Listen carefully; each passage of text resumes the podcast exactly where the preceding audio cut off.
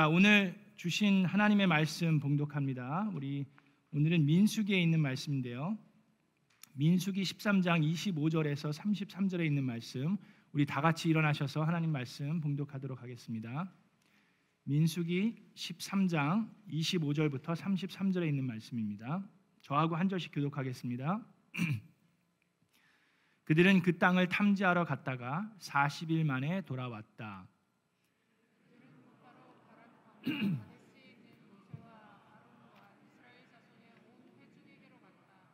그들은 모세와 아론과 온 회중에게 보고하면서 그 땅에 가서 온 과일을 보여주었다. 그들은 모세에게 다음과 같이 설명하였다. 우리에게 가라고 하신 그 땅에 우리가 갔었습니다. 그곳은 정말 젖과 꿀이 흐르는 그런 곳이었습니다. 이것이 바로 그 땅에서 난 과일입니다. 그렇지만 그 땅에 살고 있는 백성은 강하고 성읍들은 견고한 요새처럼 되어 있고 매우 큽니다. 또한 거기에서 우리는 안악 자손도 보았습니다.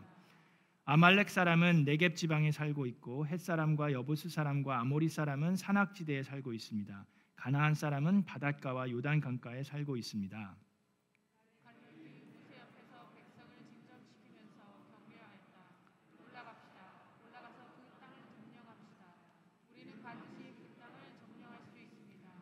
그러나 그와 함께 올라갔다 온 사람들은 말하였다. 우리는 도저히 그 백성에게로 쳐 올라가지 못합니다. 그 백성은 우리보다 더 강합니다.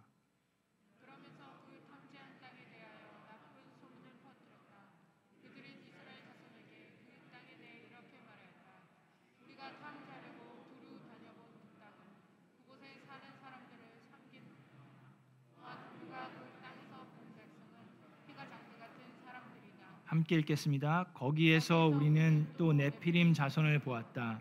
아낙 자손은 네피림의 한 분파다. 우리는 스스로가 보기에도 메뚜기 같았지만 그들의 눈에도 그렇게 보였을 것이다. 이것이 하나님의 말씀입니다. 자, 우리 앉으시기 전에 주변에 있는 분과 인사하겠습니다. 잘 오셨습니다. 반갑습니다. 환영합니다. 하늘 복 많이 받으세요. 하나님의 미라클이 됩시다.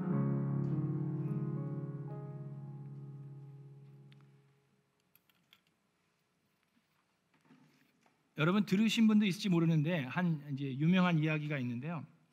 한 신발을 파는 회사가 있었습니다. 근데 그 회사가 아프리카로 진출을 하기 위해서 저도 이제 아프리카를 가는데 아프리카로 진출을 하려고 이제 마케팅을 조사를 해야 되니까 두 명의 직원을 뽑아가지고 아프리카로 보냈습니다. 두 직원이 이제 며칠 동안 이 아프리카 여기저기를 돌아다닌 다음에 한 사람 그 두 명 중에 한 사람이 회사에 전화를 했습니다. 여보세요. 사장님 안 받으시네. 전화 받으세요. 여보세요. 네. 아, 예, 사장님 여기 아프리카 와가지고 지금 며칠 동안 돌아다녔는데, guess what? 여기는 가능성이 없습니다. 아프리카는 아닌 것 같습니다. 여기는 왜냐고요? 여기는 아무도 신발을 신고 다니질 않습니다. 하, 죄송합니다. 그리고 끊었어요. 근데 두 명이 갔다 그랬잖아요. 또 다른 사람이 또 전화를 합니다. 여보세요. 예, 예, 아, 예, 아, 받으시네. 아, 금방, 아, 괜찮으신가 보네. 네. 아, 여기 아프리카 와서 진짜 돌아다녔는데요. Guess what? 대박. 빨리 만 켤레의 신발을 지금 당장 빨리 보내주십시오. 왜냐고요? 여기는 아무도 신발을 신고 다니지 않아요. 한 사람이 두 켤레 이상씩 팔 수 있습니다. 빨리 보내주세요. 그렇게 이제 전화를 했다고 합니다. 들어보셨죠? 네. 자, 근데 저한테 들으니까 좀 더 댐지 않아요? 그죠? 예. 두 사람이 똑같은 회사에서 똑같은 데를 파송을 받아서 똑같은 사람들을 만나고 똑같은 걸 모았는데 그리고 리포트한 것도 보면 아무도 신발을 신고 다니지 않습니다. 그 그거는 똑같은데 그들의 마음과 보고는 전혀 다른 보고를 했습니다.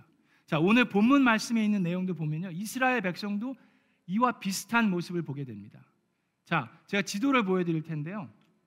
이 지도를 보면 이스라엘 백성이 어떤 경유를 지금 다녔는지 봅니다. 자 왼쪽 제, 아, 이쪽 보면 이제 여기가 이집트죠. 여기가 애굽입니다. 애굽에서 모세가 이제 나왔어요. 나와서 여기서 이제 홍해 바다를 건넜습니다. 홍해 바다를 건너고 쭉 내려와서 시내 광야에서 시내 산에서 거의 1년 동안을 묵으면서 거기서 이제 하나님의 율법을 받고 모세 오경 이제 10 계명을 받습니다. 자, 그 다음에 다시금 성막을 지난주에 배웠죠. 그래서 성막을 짓는 걸 배우고 하나님의 임재를 느꼈습니다. 그리고 이제 다시금 이, 광, 이 약속의 땅 가나안 땅에 와갖고 여기 가네스 바네아라고 되어 있는데 바로 여기에 있는 게 오늘 모습입니다. 자 여기에 도착해서 여기가 바로 이제 가나안 땅이에요. 여기가 예루살렘이 있고 하나님이 약속하신 땅에 도착했습니다. 자 그 상황에서 오늘 말씀을 봅니다. 13장 1절에 보니까 이런 말씀이 있습니다. 주님께서 모세에게 말씀하셨다. 너는 사람들을 보내어 내가 이스라엘, 이스라엘 자손에게 준 가나안 땅을 탐지하게 하여라. 각 조상의 집합 가운데서 지도자를 한 사람씩 보내어라라고 말씀하시는데 이 말씀만 봐도 아주 놀라운 사실을 볼 수 있습니다. 하나님께서 뭐라고 그랬습니까? 이스라엘 자손에게 준 가나안 땅을 탐지하게 하여라 그랬어요. 하나님은 이미 이 땅을 어떻게 했어요? 이미 이스라엘 백성에게 주었다라고 얘기하십니다. 그냥 이스라엘 백성 그냥 가서 가지면 돼요. 그럼에도 불구하고 그들이 두려워서 그 땅을 차지하지 못하는 그 일이 벌어집니다. 또 뭐라고 그랬습니까? 각 조상의 집합 가운데서 지도자, 리더를 한 명씩 택해서 보내라고 말씀을 하십니다. 자, 근데 이 말씀을 보면 마치 이 정탐꾼을 보낸 것이 하나님이 명하신 것처럼 하나님의 아이디어로 나온 것처럼 들리죠?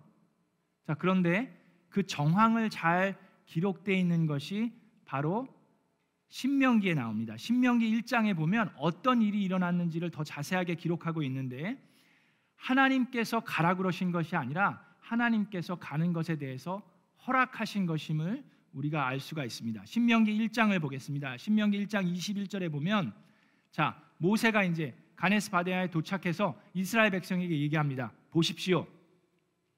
주 당신들의 하나님이 주신 땅이 당신들 앞에 있습니다. 하나님은 이미 이 땅을 우리에게 주셨어요.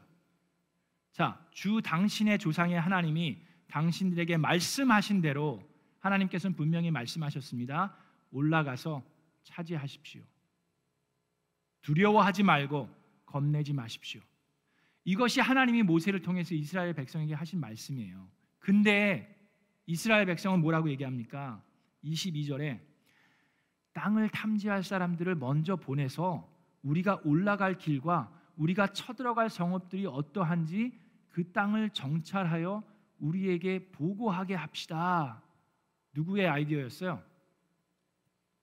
이스라엘 백성들의 아이디어였어요.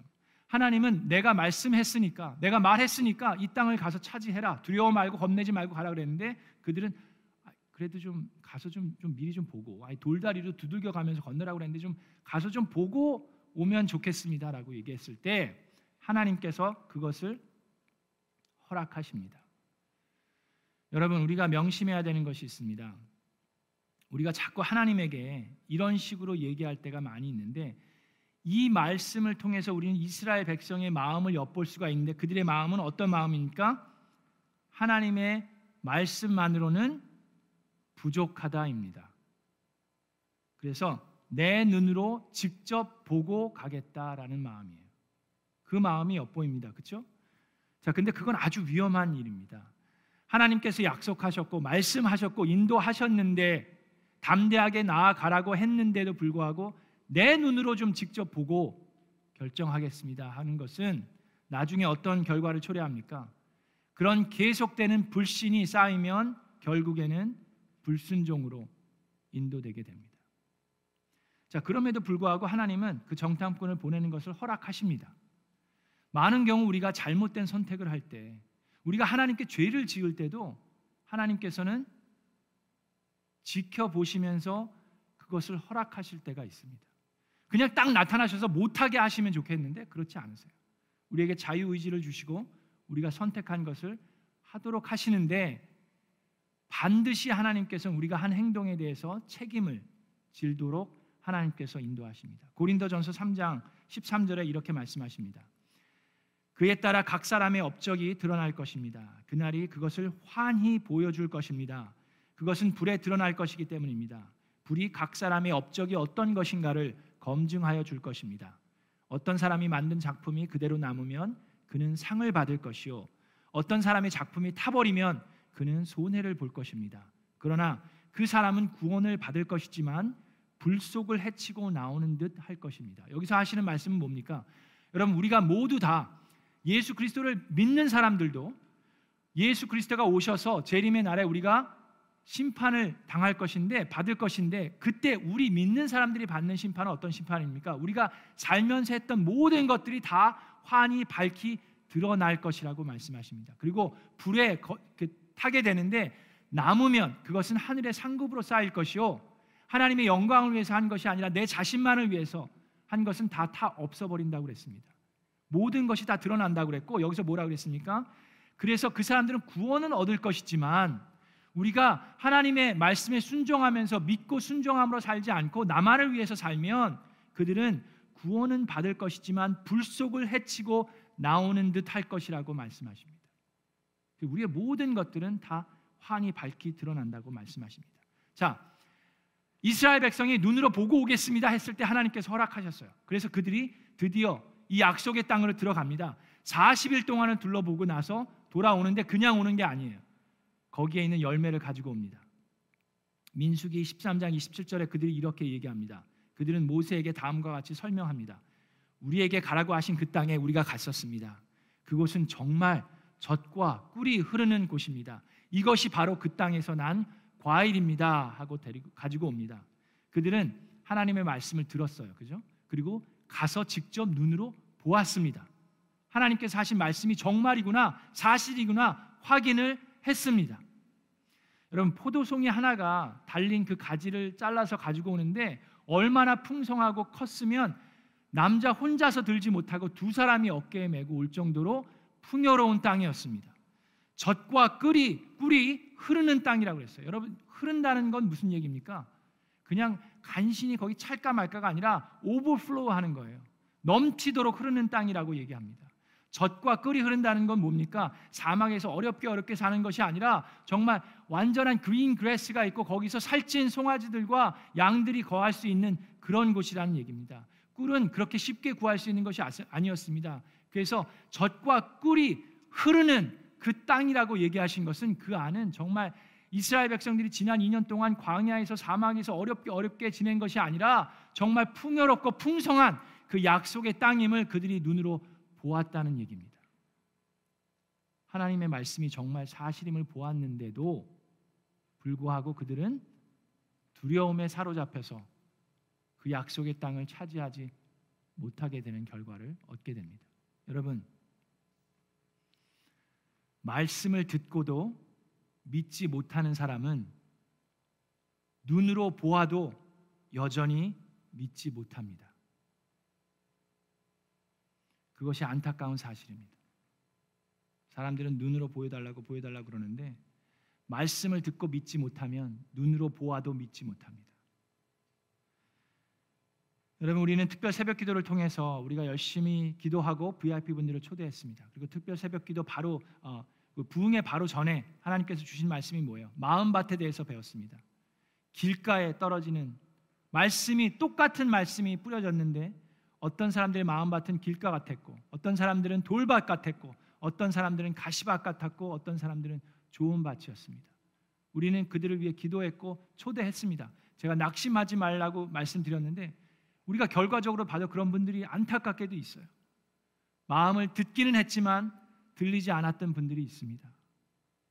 마음을 받아들였지만 열매를 맺지 못하는 분들이 있습니다. 그런데 여러분 우리가 특별 새벽기도를 통해서 또 말씀을 들은 것이 무엇입니까? 백부장의 믿음을 배웠습니다. 그는 뭐라고 얘기했습니까? 말씀만 하시면 뭐라고요? 말씀만 하시면 내 종이 낫겠나이다. 그 믿음을 보고 예수 그리스도가 놀라셨습니다. 말씀만 하시면 내 하인이, 내 종이, 내 가족이 낫겠나이다 하는 그 믿음을 가지시는 저와 여러분 되기를 우리 좋으신 주님의 이름으로 축원합니다.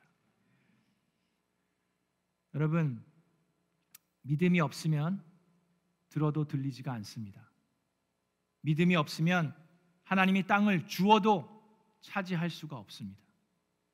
믿음이 없으면 증거를 보아도 두려워하게 되어 있습니다. 그리고 두려움에 사로잡히면 나는 메뚜기로 보이고 우리의 원수는 거인으로 보이게 되어 있습니다.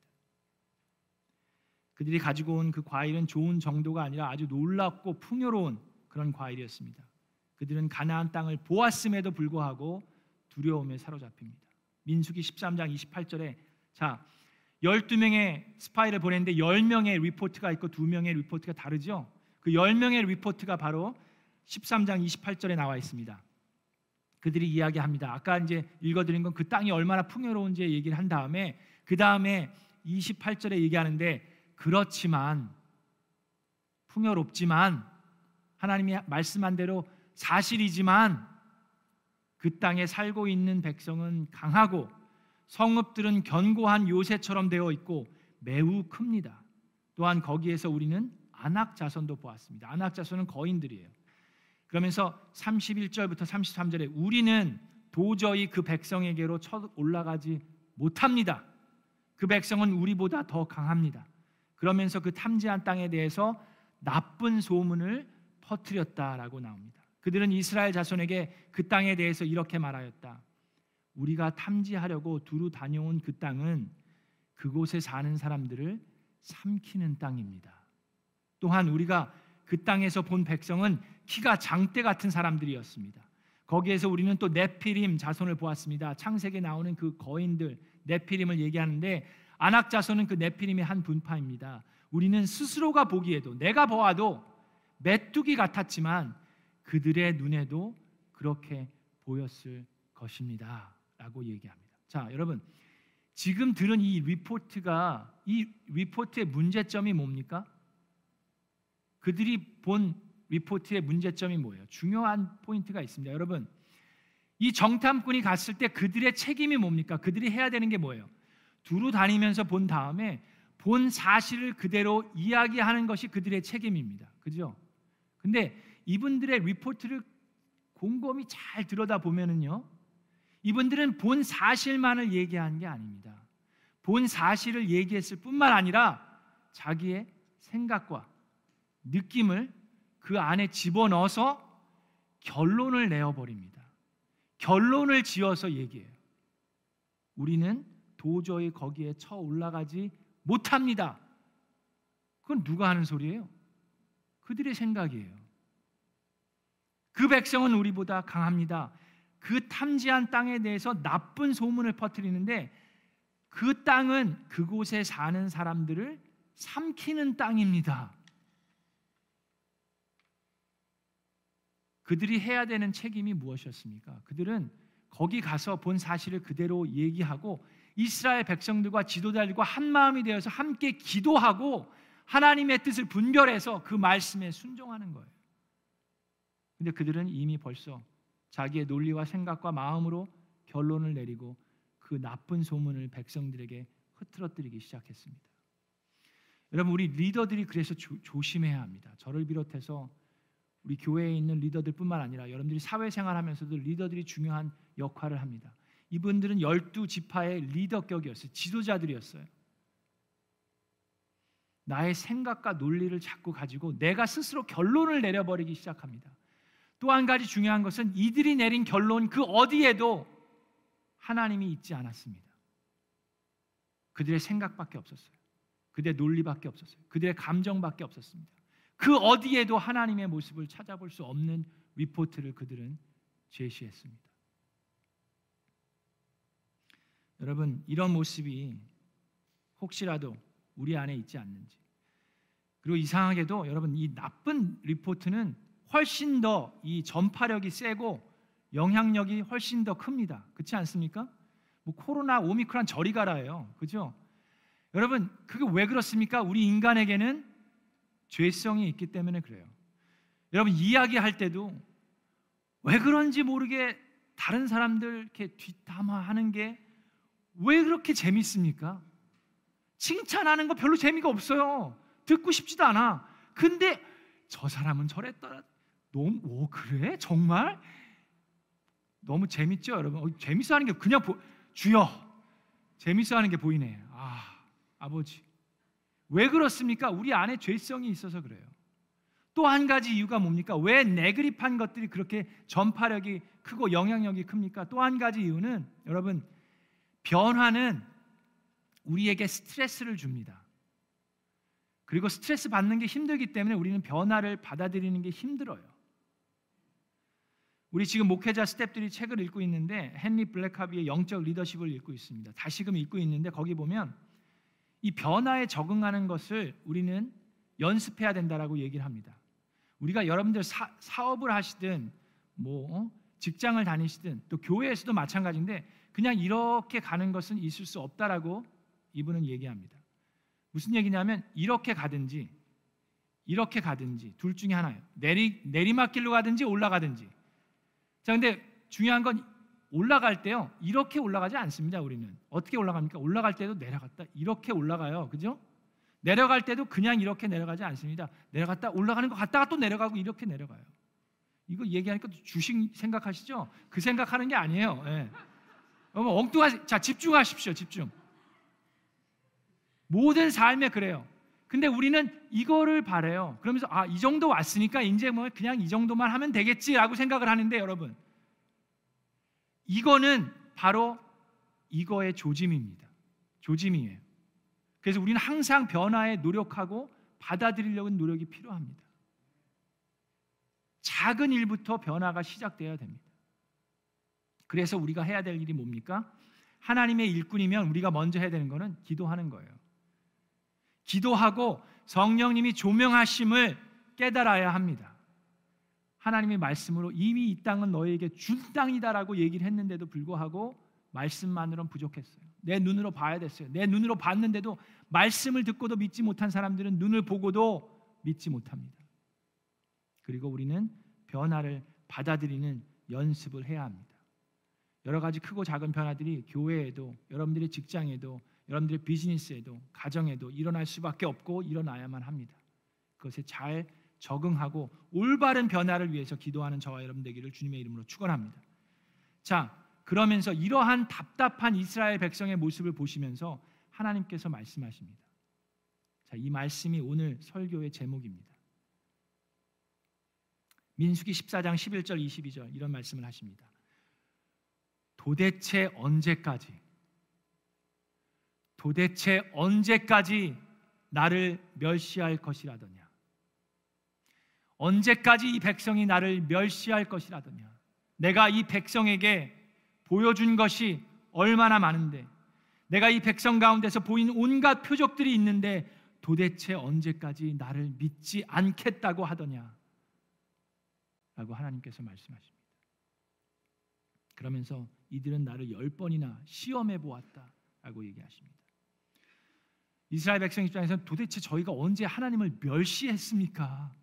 라고 얘기할 수 있을지 모릅니다. 그러나 하나님의 말씀을 신뢰하지 못하는 것이 하나님을 멸시하는 것입니다. 여러분 생각해 보세요. 만약에 저희 아들이 그렇게 했다는 게 아니라 제 아들이 농구 시합을 하는데 final이 있어요. 그래서 그 아주 중요한 게임이죠. 그래서 제 아들이 저한테 아빠 내일 final 그 농구 final 게임이 있으니까 아빠가 꼭 ride 해주세요. 그래서 어 그래 그거 중요한 게임인데 그럼 아빠가 이거 적어놓고 알람도 해놓게. 그래 아빠가 ride 줄게. 분명히 지금 얘기했는데 제 앞에서 제가 보는 앞에서 즉시 또 엄마한테 가가지고 엄마 나 내일 중요한 게임 있는데 나 엄마가 라이드 꼭 해줘.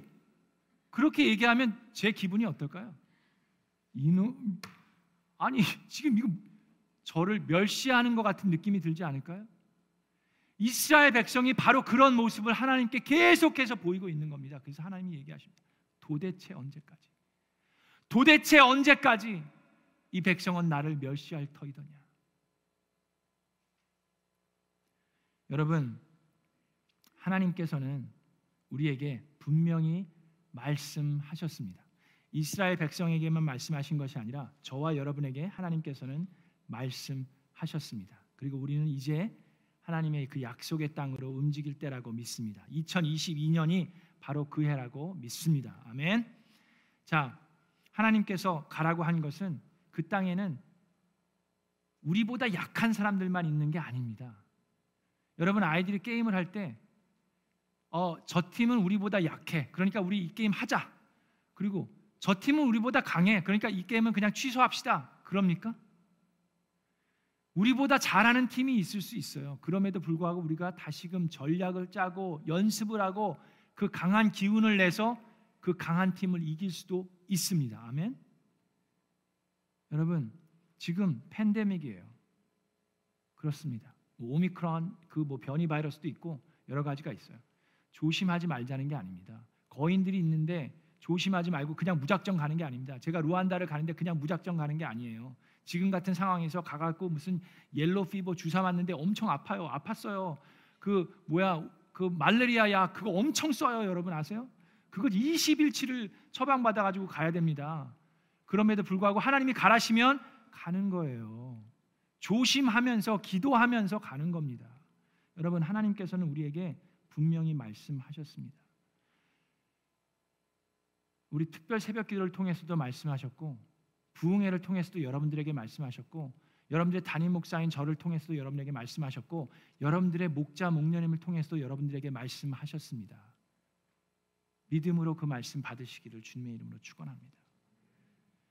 자, 그래서 그 말씀을 받고 우리가 열매를 맺으려면 우리가 반드시 해야 하는 것이 있습니다. 그것은 과거에 하나님께서 우리에게 보여주신 그 표적들을 잊지 말고 기억해야만 합니다.